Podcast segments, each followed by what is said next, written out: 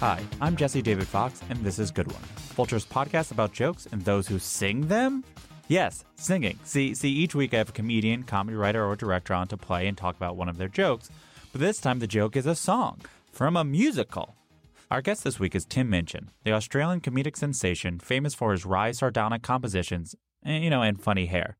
No, I did not ask him if his jokes go counterclockwise. Who told you that?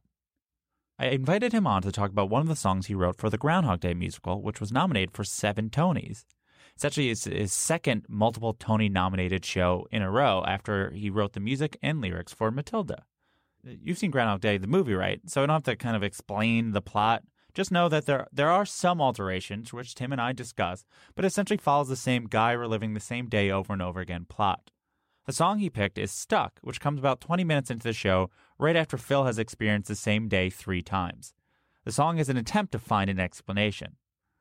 So first you'll hear the song and then Tim and I. And as an added bonus, you'll also hear my keyboard that I brought to the recording so you can kind of play some of his answers instead of having to just kind of say them out loud. And one more bonus for this bonus episode, I invited my friend and Good One theme song composer Justin D. Wright to the studio to help ask Tim kind of more music theory questions. You know, what a group, what an episode, what a podcast, what a song. So here is that song, Stuck, with music and lyrics by Tim Minchin, sung by Andy Karl and the rest of the cast of Groundhog Day. I have a degree. That's nice. In alternative therapy. Okay. Took an online course for a week or two. Maybe we should. I think we should begin with a nice bit of Reiki. Reiki. Unblock your chi. What's chi? It's doobie-doobie, tra-la-la. It's holistic therapy. What does that mean? It's energy, vibrations, and something magnets. And doobie-diddly, pom-pom-pom. Now piss. What?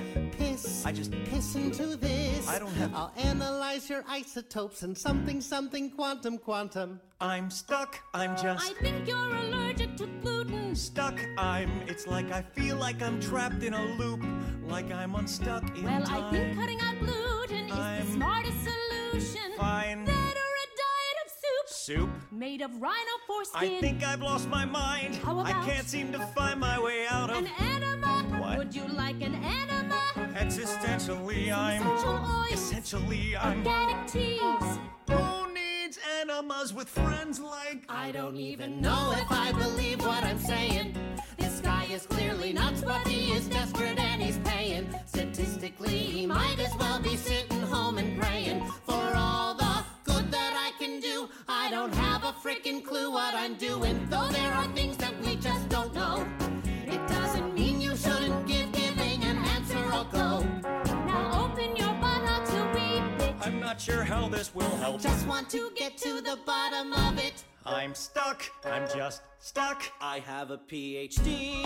Finally. In psychiatric pharmacology. I specialize in mental illness. Good. In cows. What? Let's treat your depression with a course of fluoxetol. I'm not depressed. You're not? No. You must be delusional. So take some acepromazine and a couple of fluphenazine. And quietly I'd advise you to try this tranquilizer. Although maybe you should just take F. Okay. It says whole ones for cows. I'm not and half for calves. Right. I don't even know if I believe what I'm saying. This guy is clearly nuts, but he is desperate and he's praying. Statistically, he might as well be sitting home and praying. For all the good that I can do, I don't have a freaking clue. In my medicine cupboard, there's a bunch of L1 Hubbard. There are only 12 steps and they shouldn't take long. We just need a sample of your stool and your semen. You have Satan within you, we must exercise your demons. Take this pill, read this book, eat your vegetables uncooked. It's your karma, it's just toxins. It's for constipated oxen. Well, that ought to loosen you up. I am stuck. Fuck, okay. I don't even know. 1, I'm still sleeping, and this, I'm just dreaming. And 2, it's a prank, and everyone's in on it. 3, it's a flashback from when I was 20 and ate magic mushrooms and thought I was Aquaman. 4, it's some kind of reality show. 5, it's amnesia. 6, it's a stroke. You just have to open your eyes. I think I am losing my 500 thoughts. What the f? I checked this fine. Fine. Karma. Toxin.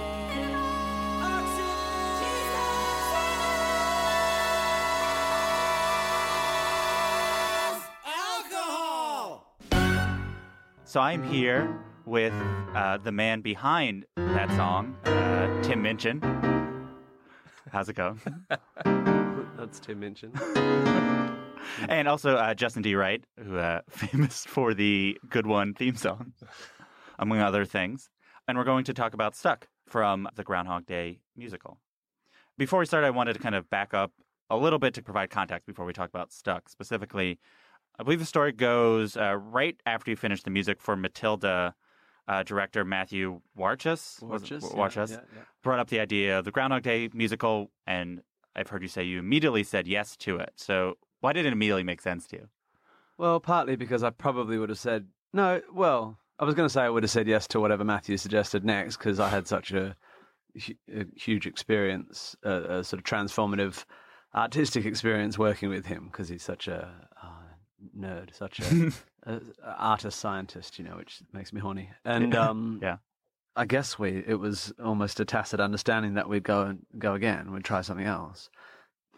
But also, I have quite strong reactions to stories and whether or not they should be made into musicals, and especially with things that are famous as films, I'm very wary of them. But Groundhog Day, I've always felt, I mean, the film's unbelievable and Bill Murray's amazing and we all know he's a god and stuff, but the film for me was brilliant because it was so light and funny and romantic, despite the fact that its underpinning premise was an existential nightmare slasher, an examination of what it is to be a human slasher, a sort of meaning of life film. It immediately struck me that the film was not the only legitimate way to approach that text, and that theatre is the perfect place for it because theatre always has a slight sense of, firstly, these humans you're watching are repeating everything exactly like they did last night, or maybe not, trying to find variations in repetition. And secondly, because there's, you know, since long before Beckett, but, you know, most famously Beckett and then Stoppard, who was very much inspired by Beckett, this notion that the players are trapped on the stage, and that this idea that all the way back to Will saying we're all players, you know, that our lives are like a play in which we're all cast and we're not quite sure about the parameters, and, you know, we come on and do our bit and go off again, and all that sort of meta stuff attracted me. So immediately that connection kind of drew you to it, which was that it could be done kind of that both ways. Yeah, a little bit. And look, in the end, the show we ended up with, it doesn't lean on the meta very much at all. It's there if you're looking for it, and especially with the Nancy song, it's cracked open. Yeah. But in the end, Matthew, as always, was right. You know, you need the audience to invest in the people. You don't want them investing in the concept. Like anything, and like the movie itself, right? You're trying to figure out whatever the balance is between it being this thing that motivates you to do a very heady, very thoughtful and deep work, and try to figure out a way of doing it in the broadest possible way. You're not trying to do Waiting for Godot. You could, but you're trying to do it if anything, an adaptation of a movie, which is sort of the most cynically treated of like Broadway fare. Yeah, that's right. And trying to, of course, when you're doing a film to stage adaptation, because we're still nervous about that, you're always trying to prove that it's a legitimate choice. Yeah. Did you read? So you read the screenplay when you started? Well, Danny came with sort of not just the screenplay, although we did eventually sort of see the shooting script, but he came with, he had already been working on this idea for years, sort of squirreling away, beavering away. So he sort of had a structure, and then we broke it down to sticky notes, which is how I read. Danny had some ideas, then you had some ideas, and you met together. Were any of your original ideas in it? Were any, like, how much of it was it? Essentially, you both came with ideas, and then you came with something completely new, or how much of did what you start with, and then kind of how did it evolve to the sticky noting? I'm not really sure, partly because of memory, and, you know, just we've been working up for so long. The narrative you have about how it all came about is so distorted by the time it gets on stage. But I don't know. I came with high concept ideas. I came with ideas about what are the themes of this thing. So what are we going to be singing about? Because that's why a musical's an interesting form, is because you can dig down, and if you get it right, you dig down without it becoming saccharine or overly sentimental or overly didactic or overt, you know. Groundhog Day, the movie, didn't dig down much in at all. The themes shimmered underneath if they were there for you, if you wanted them. The musical necessarily is going to dig down harder, and I was trying to work out where we would dig. Where are the big emotional moments? What would he sing about? And so I guess I came with ideas that we definitely want a song that bridges his multiple suicides, and what would that song be, and all that sort of thing. I think I just came wanting to have this discussion we're having now, to have the discussion about what does this mean, and what's going to be funny, and what's going to be interesting, and how do we make people laugh and cry and think. And Danny came with probably a lot more ideas than Danny understood early, partly because we sort of said to him, and partly because I think he intuitively understood that he had to not bring too much of his ideas to me, because it's really damaging for me to look at someone else's lyrics or someone else's ideas for songs, because I can't. That's maybe the only thing I'm any good at, really, is having ideas about who sings what when. Mm-hmm. So if someone else has done that, it's going to muddy my ability to see with clarity what those ideas will be. So I think we kind of came with our baggage but didn't bring it into the room too much. So the sticky notes were pretty early, that, you know. It's interesting. Musically, there's no homage or anything to the movie or anything like that. Maybe somebody going to see the musical might expect something like that. Is there a way that you wipe that expectation out, or do you even care? Like, is it important? Well, I was very, very clear very early on. I guess the discussion came up, but it lasted about 5 seconds about whether I Got You, Babe would be on the radio. Yeah. You know, and I was like, nope, next question. Because you have to create your own musical world. Every single note in this musical is a piece in a puzzle, and it is related to a whole lot of other things in it. That this, even more than Matilda, is a... It's a weird mixture, because it has elements of pastiche, because I did make this decision that his changes of state of mind would match certain musical styles. So the joyous anarchic hedonism of Nobody Cares is fast bluegrass, and his suicide song is sort of kind of wanky, Linkin Parky grunge, and you know, he lands in Americana. He eventually, when he comes to peace with his time and place, it lands on this very gentle Americana. And so it has pastiche, but through all that is very strict harmonic restrictions. It has a palette. So Nobody Cares and Tomorrow are basically the same song, and Night Will Come and Hope are the same song, which is also the same harmonic basis as the musical theme. And so it's all a piece. And but we said we need people to forget about the movie in the first 5 minutes.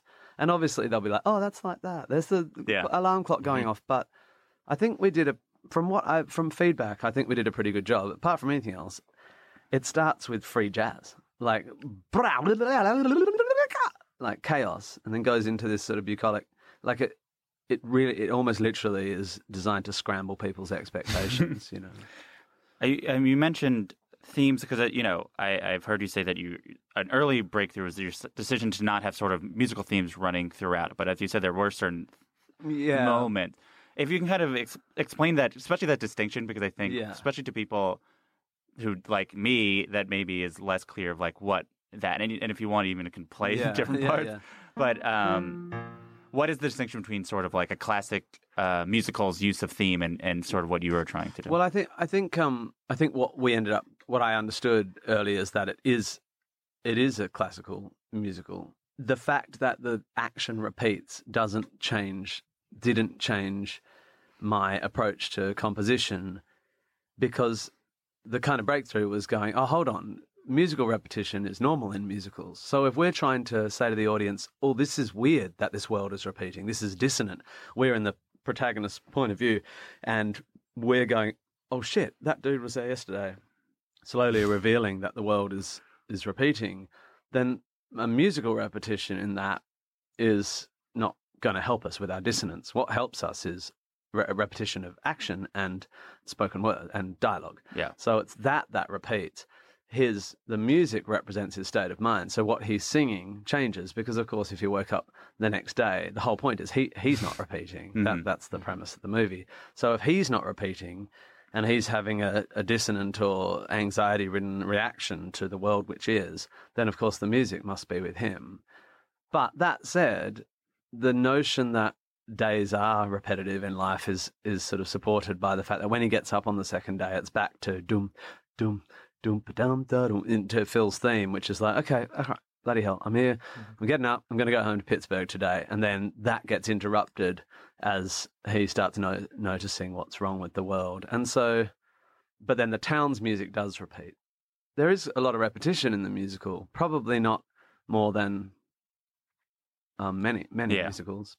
But you are meant to get to the end of the first 3 days, you know, the first repeated 3 days, feeling like, get me the fuck out of here. Yeah. You know, especially because the town's music's deliberately, annoyingly musical theatre. I don't know if everyone feels that, but I'm like, that fluoxetol, and who is that emerging from his burrow? You're meant to go, no, I don't want to hear that again, you know. Which gets us too stuck because it has many roles in it. So you mentioned you kind of have an outline of some sort, and there's these, you know, note cards. You know, what would it say on Stuck, both, I guess, story-wise, but also music-wise, what is happening at that moment? Well, the interesting thing about Stuck is it used to be called Experts, and it didn't get in the musical till the very last workshop. So on our original beat sheet, sticky notes on a window, songs are coloured and, you know, dialogue's yellow beats and pink is songs. And so...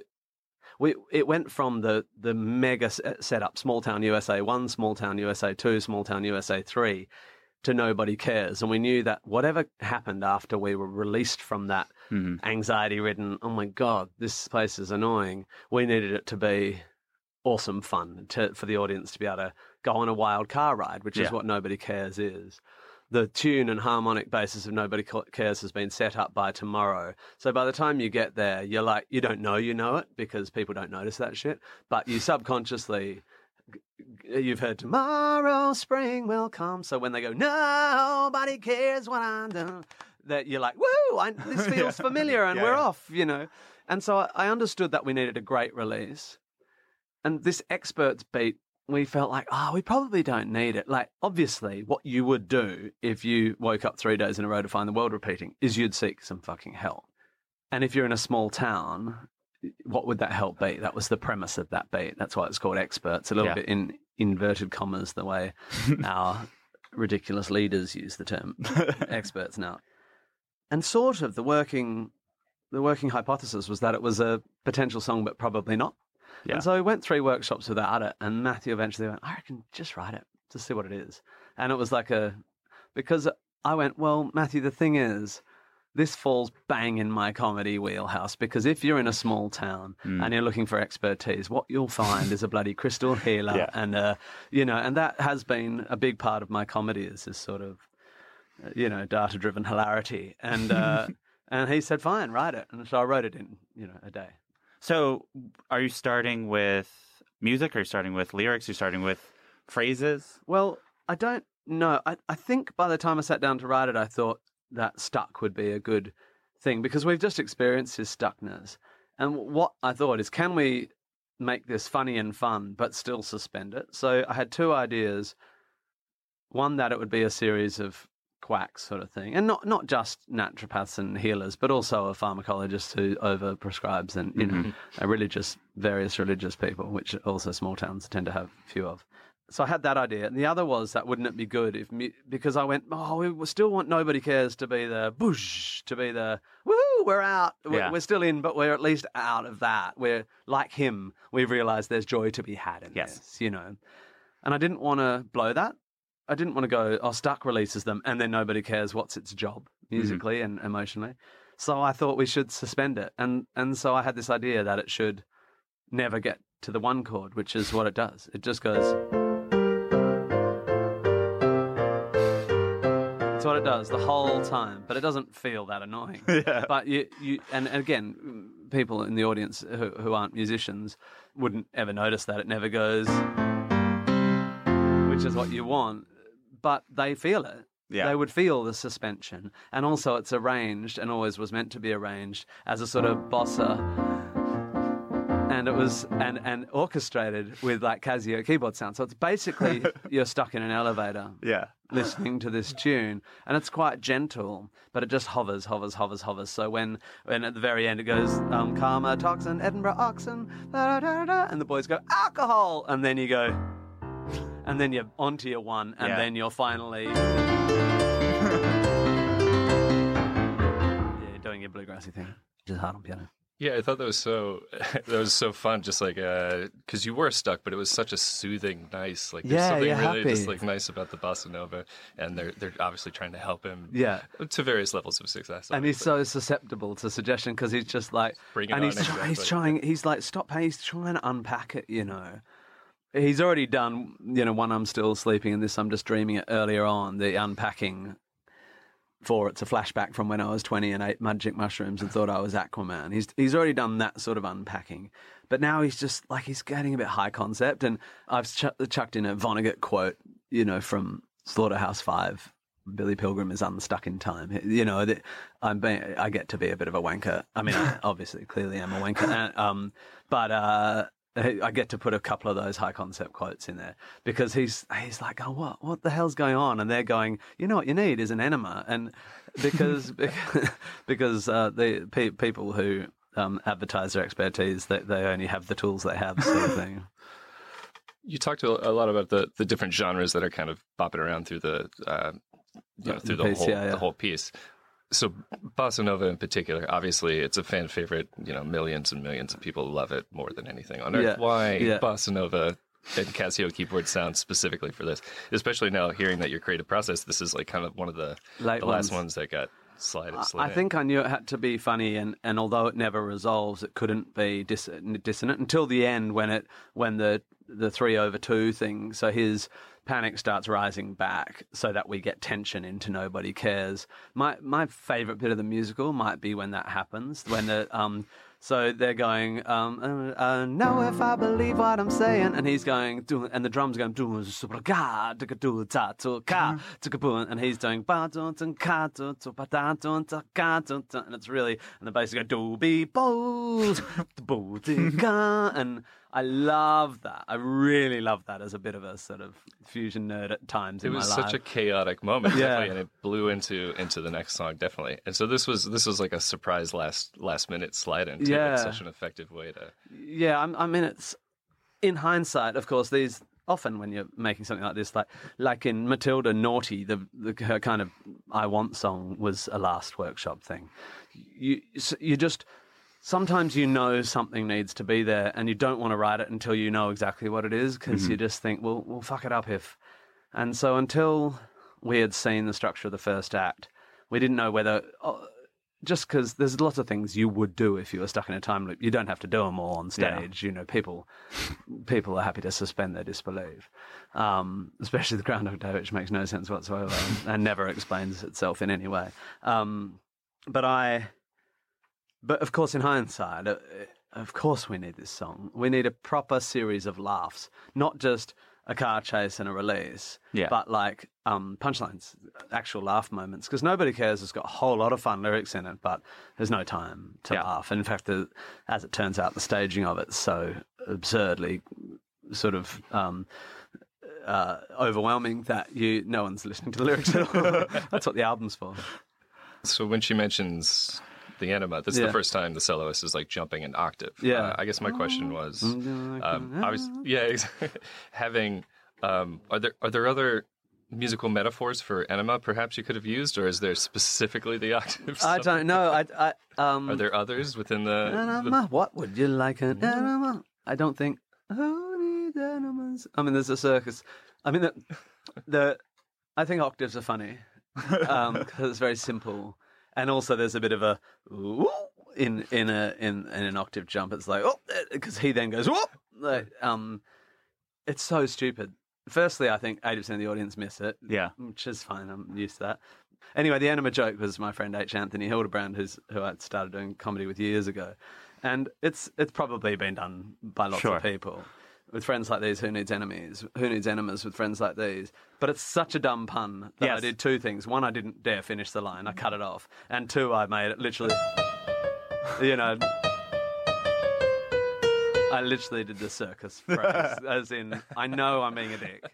But there's choreography of people with a hose. Like, it's so, people just really laugh at that. And we need it by that stage in the piece. Yeah, I was going to ask, and I want to talk about lyrics a little bit more later, but there are essentially two puns, really. There's that, and then there's the bottoms. I can add. Yeah. And loosen you up. And I actually wasn't sure because, and I didn't know if there's like a regional thing in so much as, like, in the United States, puns only exist kind of ironically. And I didn't know. Yeah. And I didn't know if, like, if you're sort of, like, playing, having it both ways, and sort of in, like, musicals, there's a certain sort of leeway given to plays on words. Yeah.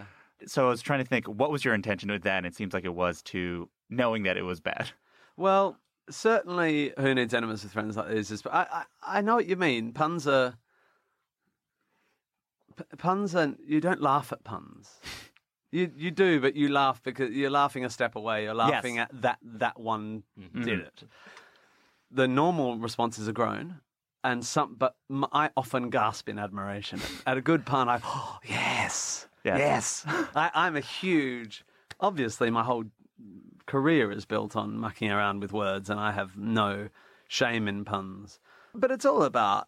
The level at which you're pitching your comedy is a bit needs-based. It's needs-driven. Where are we at that point in the musical, and what sort of jokes do we need? And obviously, Stuck has a lot of proper social comment in it. I mean, It's like it's calling naturopaths quacks. I mean, there'll be plenty of people in the audience feeling put off by that, which is, you've got to be willing to just like, Book of Mormon has a song called Fuck You God. You can't not say your thing just because you're going to lose some audience, but you also mitigate any discomfort with silliness and make sure people go, it's all right, we're just playing, it's fine. We'll be back to talk about the specific jokes right after this word from our sponsor. This episode is sponsored by TNT's Will, which premieres on TNT on July 10th. It tells the story of a young William Shakespeare in his wild and sexy 20s.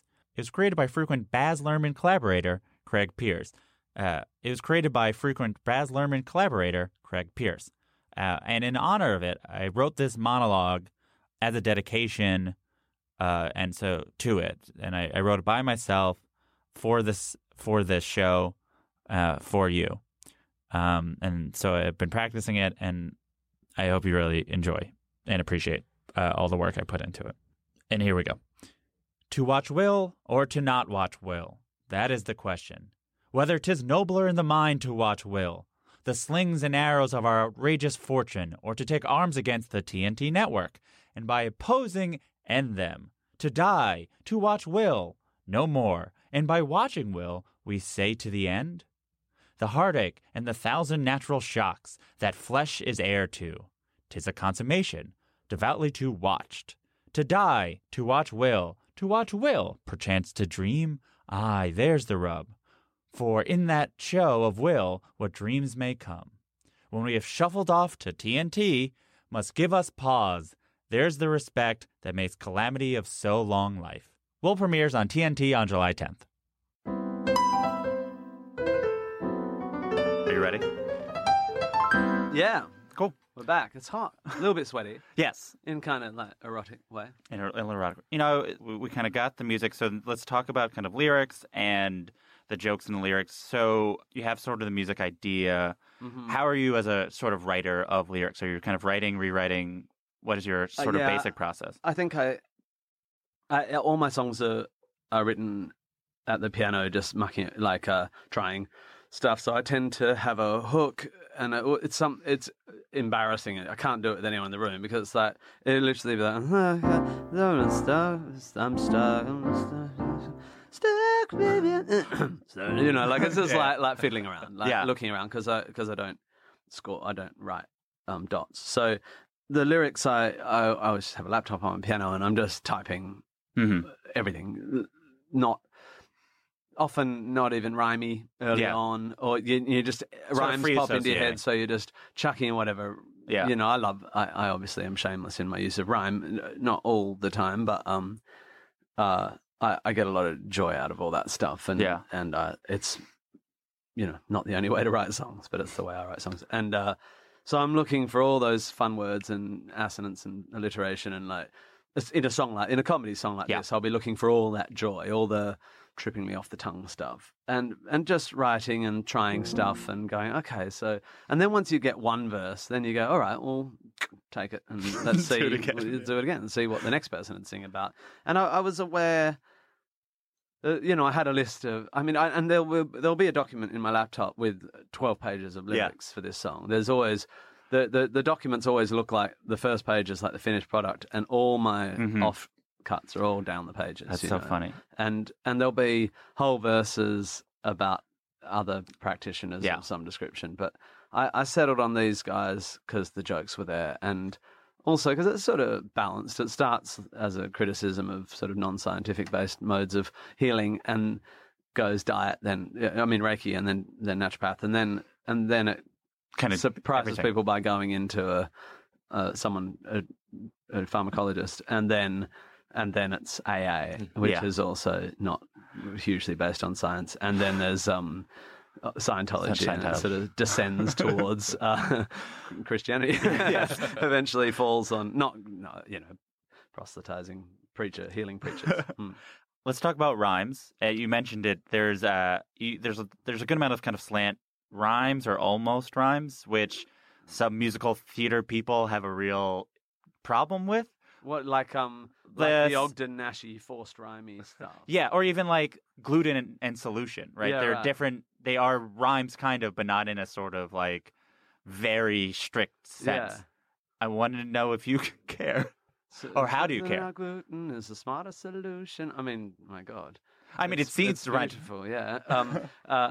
And hip hop is really has taken us all forward to realize that not only do you not need it to be a perfect rhyme, you barely need to get anywhere near the word. Yes. Because if your hip hop is going like this and you go to papo, then you try to go da la canto, and those two things, it's more about where you're putting the intonation of your voice and how you're emphasizing the thing. And they could just share an almost rhyme in common. And I think if anything, musical comedy, as you do it in a more popular sense, demands more surprise than a classic rhyme would offer, because there's only so many. Yeah, you don't want to see it coming too much. But also, I mean, rhyme should never get in the way of intent. You're always trying to do all the things at once. I mean, every song in Groundhog Day, maybe not every song, but they all work to forward the story in a chronological narrative sense. They all work to illuminate the state of mind of the person singing it, and they all comment on the world at large. So Nobody Cares is a song about how disenfranchised people feeling powerless have anarchic tendencies. So you have Donald Trump, and Stuck is about the notion that people who have disorders or chronic pain or whatever that can't be cured by conventional medicine fall victim to people who say quantum. So all the songs are doing all these things, and that's what you hope. I mean, that's my ambition. I'm in no position to claim success or failure. But similarly, you want the language to be joyous and fun to listen to. And if you listen to Lin-Manuel, I mean, he's obviously the all-reigning superhero now, and we're all just sort of playing around in his shadow, but there's joy in the words. He's having fun with the words, but at no point does the having fun with the words compete with the comedy or the story intent or even the satire, And so it's all supporting each other. So something like, I think cutting out gluten is the smartest solution, that are a diet of soup. Even like, if we're going to analyze it, that are a diet. There's a lot of reverse rhythmic stuff in Groundhog Day, actually. A lot of like, you have Satan within you, you must exercise your demons. It goes upside down, and there's a lot of that. It's something I sort of got into around the time I was writing this. So that are a diet of soup is a very unusual place to close the phrase down. It's like a bit sideways, and he goes, soup made from rhino foreskin, and you... All that fun, cutting out gluten, it comes from a Latin-y sort of, and all these decisions are intuitive and just part of the fun of having played music for many, many years and having written silly songs for many, many, many years. It's all deliberate, but it's none of it's overthought, and it all is in support of the moment when the laugh comes, and I try not to think about why, I just try to make myself laugh, I think. This scene somewhat exists in the movie in so much as there's a scene where he goes to a medical doctor and then he goes to a psychologist. In the film? Yeah. But it's just kind of like it's played a little bit more straight, and just because I think there's a need that you have to say he tried something. Yes. And I think, but what you do is a little bit different in so much as I think anyone you have to tell the audience that there's not going to be an answer. And I think what your song does better than it does in the movie, or differently, but let's say better because I already said better, is not only just say he doesn't find answers, but to communicate to the audience that searching for answers to sort of the idea of why this is happening is futile. Yeah, don't get caught up. Don't get caught up in saying, well, what's the force that did this and what are the logistics of this, you know. And the movie does that very well. It just says, oh, don't worry about that. That's not what this is about. But yeah, I guess that is a thing. Well, I mean, to take a step further, it ultimately then, in a similar sort of like Beckett-y way, a satire of looking for meaning in things in general, right? There's a emptiness to their existence, which is like he's searching for answers where there's no answer. That's right. Well, they say that will never come. They say, and interesting. So the idea that this. So if we talk about Groundhog Day as a humanist text, we only have one life, and there's no punishment or reward afterwards. There is no tomorrow. There is no posthumous existence. No soul. Then the wisdom of Groundhog Day. Depending on how you want to interpret it, because obviously there's a Buddhist interpretation too, which relies on the idea that this life is still to come. But if it's a humanist text, to the extent that it is, if you want it to be, it's saying just be kind, because that will make you happy and the people around you happy, and then you'll be able to. And the whole seeing you, the whole conclusion of this musical is a very gentle thing. It's not a grand, it's not a grand bumper sticker. It's just. The Proustian, the journey's not to find new places but to see things with new eyes, or whatever that quote is. And so then you reverse engineer that. I mean, obviously, my sort of worldview is very well known among people who give a shit about my work. I haven't been quiet about how I see the world. And although I didn't try and impose that on this musical, of course, I come to this musical with all my stuff. So they say that the doctors and naturopaths and healers and religious leaders in Stuck say, I don't even know if I believe what I'm saying. This guy is clearly nuts, but he is desperate and he's paying. That's pretty cynical. That's a cynical reading. But they say, the desperate and he's saying, statistically, you may as well be sitting home and praying. That's a pretty mean thing to say. Oh, the good that I can do, I don't have a freaking clue what I'm doing. Though there are things that we just don't know, it doesn't mean that we shouldn't give giving an answer a go. So that line is the interesting point, which is, science, as we explore the parameters of our knowledge, of what we know of our universe, that the thing we're stuck in, the world we observe, which is what Phil's journey is. He has to try and figure it out. Later on, he says, I'm a god. This is my dominion. He goes through lots of, I need to exploit this. I need to get out of this. I need to kill myself so that I don't have to exist at all. And then I'm a god. And then, I need to improve people's lives, and then a virtuosity, you know, then I'm going to control this. I'm going to control this world. And then, I can't control death, and then out the other end. But to the extent that we're all sitting in this universe about which we know a tiny amount, an amazing huge amount, but a tiny percentage, probably not even 9% of what the universe is made of. It's an interesting line, because science says, just because we don't know, we should examine it, and non-science or sort of superstitious modes of belief say, we don't know, so let's make it up. Yeah.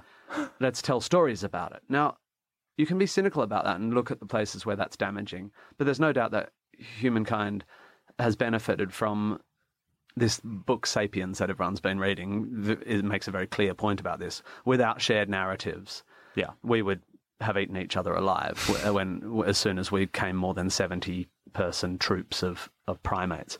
We would have killed each other, except shared narratives came about. And the main shared narrative now is money, capitalism, and it's a very functional one to keep humans from. It's actually, money is the root of all good, because it's the shared narrative. We all go, it's all right, we all want this, prosperity and growth, you know, and without that we'd all have killed each other. But this, so there it's all, I don't only think that shared fictional narratives are bad, but I do actually believe very, very passionately that shared fictional narratives in people's health is bad. So, which is why I'm critical of it. I don't know why I've got a chip on my shoulder about it. I guess I'm a doctor's son. Yeah, that's what I was going to. I think that's probably why. But I'm just like, you can't just vaguely read the word quantum and say homeopathy works in quantum. The people studying quantum physics don't think it works like this. Yeah. So you don't just steal it and use it for your thing, you know. It's interesting because that was the line I was going to ask you about. It's my favorite line. It could be read multiple ways, and it feels like it feels just as much as a satire. These people are just kind of blindly kind of going through this existence they have, but there's also something to like, yeah, I guess that's kind of what we what we have to do, which is sort of like the non-answer is the answer. Yeah, I mean, it functions in the musical as a comic relief, and as you say, getting through that beat where we as the audience say, well, wouldn't he seek help? We need to sort of understand why he stopped seeking help. We need to understand that he's hit a wall. And I'm doing a little satire about how people who have incurable problems get, do you know anyone who's got cancer and the shit they suddenly get in their inbox? I mean, it's they should all be in jail, But so there's that. There's that sort of activism side of the song. But I think the interesting thing about something, something, quantum, quantum is that for the vast, vast majority of us who understand that quantum physics has advanced Einsteinian physics, which advanced Newtonian physics, most of us can sort of get our head a little bit around Newton. Nearly none of us can get our head around Einstein. And a tiny percentage, even the people who study it, only have a tentative grasp on the quantum. And so something, something, quantum, quantum is sort of the meaning of life. It's like, well, if you dig far enough down to what are we doing here and how do we exist and stuff, the answer is something, something, quantum, quantum. So, I mean, you mentioned that, this song, partly when I was thinking, when we're talking about songs to maybe do for this and also just listening to it, it's like, this is of the musical, this song, and it's hard because there's multiple parts, but it feels so much like a song that would fit in your sort of catalog of things. But this song specifically, and then the musical, how does it fit when you think about it in terms of your sort of catalog of music and your career? In so much as like, this is a work that started with this one guy's idea, and there's one popular perception of it. Mm-hmm. And then you had to take it on, and now that it kind of exists. Yeah. How do you feel like this fits into your career and your specific, what is your relationship to it in that regard? It's an interesting question at this stage in my life, the answer to which would not necessarily interest everyone, only because I'm in such a strange place, because this thing happened to me a couple of months ago where the project I've been working on for the last 4 years got taken off me, this film that I moved my family to LA, I've given up so much for. Mm-hmm. And I've been less happy in the last 2 months than I've been in my life, and I'm a perfectly well guy, and I'm so blessed with my mental health. And so when I say I'm happy, I mean like just furious and sad and confused, because I'm like, well, what the hell does that 3.5 years mean when I gave up touring and I gave up acting roles and I gave up writing other amazing musicals that are now gonna? How do I contextualize that? It's very weird.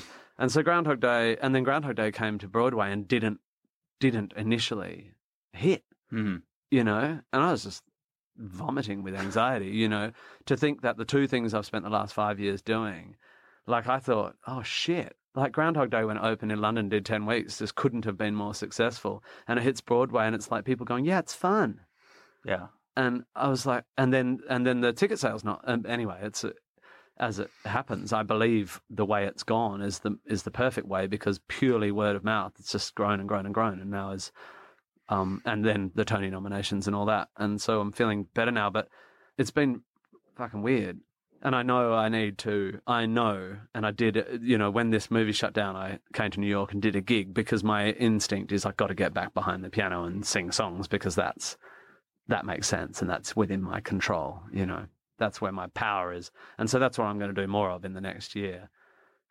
But the parallel thing about Matilda and my writing for theatre thing, which way predated and will postdate my comedy career. I mean, my comedy career really was 6 years long. Mm-hmm. My writing for theatre career is now 23 years long. It's just that it was all amateur and, no one cared about it for the first 15. So I'm just starting my journey as a composer. I desperately want to tackle more things like this, and I feel like Groundhog Day, it's very hard for me to have any understanding. Like, I hate it, my score, just because everyone hates everything they make, but I, on one side of my brain, and the other side, I love it, and I think it's a real step forward for me. I think it's complex and interesting and fun and funny in a way, and I want my next one I want to get better. And I want to keep doing both, all the things I like doing. Can you think of specifically what you learned from it? both sort of living in the text, but also sort of having to be the person that created this thing and live up to the text that you revere. I'm okay at not... I wasn't cowed by the text or worried. I didn't spend much time worrying about... Mm-hmm. When I'm writing stuff, there's enough challenge in just trying to figure out how the thing goes without worrying about the other stuff.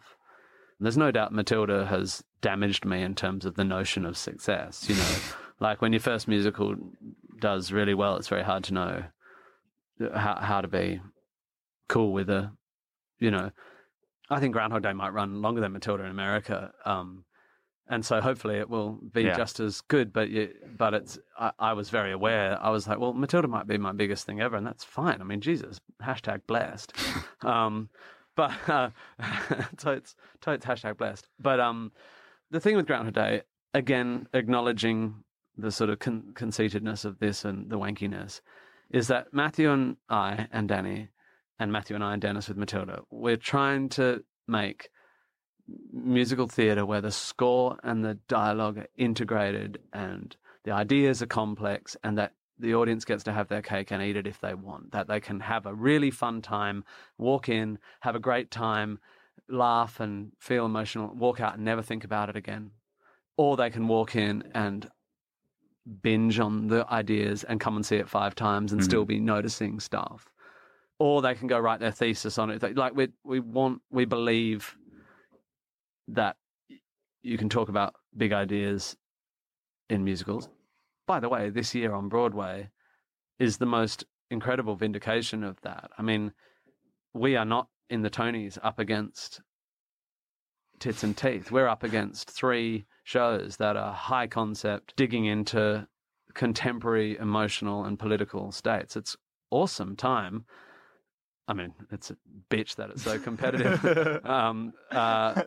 But it's a great time. And Matthew and I are really keen on that. So I guess to get to your question, what I've learned is that we will keep trying to write popular theatre that arrests and is not feeding the audience candy, is not only giving them what they expected, is not actually, we're not writing in order to please some pre-existing notion of the audience, which is what I've learned about Hollywood, is most executives and people in Hollywood cannot stop themselves having these reactive bad science. They look at the data and go, well, Minions earned $1 billion. We need more yellow things, like bad science, bad correlations.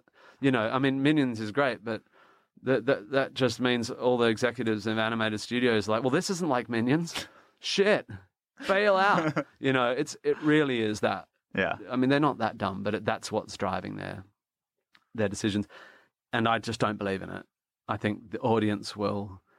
You make art that you think's interesting and fun and beautiful, and the audience will either come or they won't. That's our job.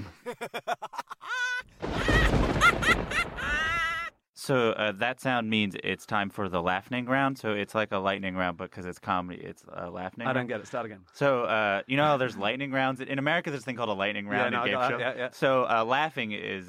What's laughing? So when you do jokes, some people laugh, and then so you smush them. Yeah. You do a smush. I don't know. Between lightning and laughing? So then you make a laughing round. Okay, tell me one more time. So I was thinking... What's lightning? So lightning... It's the visual manifestation of whatever thunders, or vice versa. And then, and I guess it implies quickness because it's so fast. Oh, I see. So then people are like, oh, we'll put it at the end of a game show to be like, this is the fast part of the game show. And then laughing because comedy, usually that's the goal, but that can be debated because sometimes that's not the goal. It's sort of like this little last minute is like a meta comment on on the whole podcast. It's usually people's least favorite part of the podcast. Okay, it's what I get the most criticism about. So and then so you mean the listeners hate it? Some listeners hate it. Some people don't like the sound of the laughing around sound, which is a laugh. And a lightning bolt? Yeah. Pretty harsh. Yeah, it's pretty harsh. People are mean, man. I mean, you've taken 2 totally unrelated concepts and made them one concept. Yeah, I don't think... you bet you listeners couldn't do that. Yeah, I smushed them so good, and no one smushed them like I smushed them. The crap out I Googled laughing round, and I was like, how did no one think of it before? And I did, and so then this was my, you know... mostly I try to interview people about their jokes. So, like, what is my one joke that anyone will ever know that I made? And it's a smush of laughs. So you do it every week, so history records it. As yes, there'll be. We're all contributing something. Yes. Laughing. It really rolls off the tongue. Laughing. Yeah, laughing. So, lightning round rules usually apply. So, working on this as an Australian, what was one thing you learned about Pennsylvania from working on Groundhog Day? So, this is where I give a quick answer. Whatever. A laughing answer. Fast, illuminating, and funny. What did I learn about Pennsylvania? That I don't know where any of the states are in America, and I'm still not quite sure where it is. So, just most of the rest of the questions are ways to try to trick you into playing piano. Okay. So let's say you were sitting in front of piano without a plan. What would you play immediately? I always just go.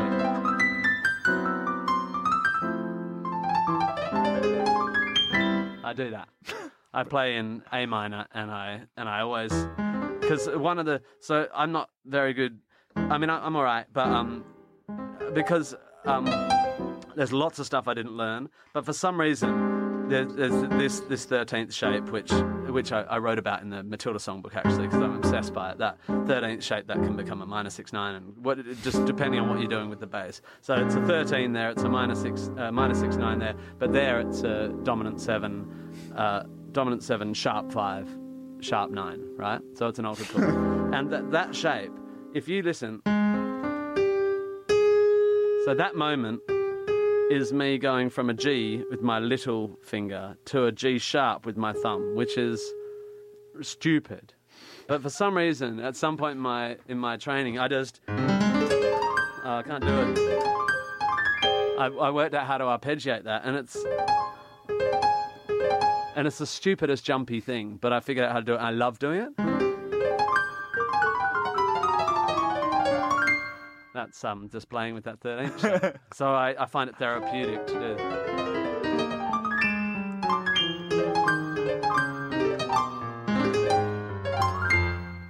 Fun, huh? Yeah, it's great. It sounds somewhat like I'm going into a flashback music. Uh-huh. It's a classic. Yeah. That's Matilda.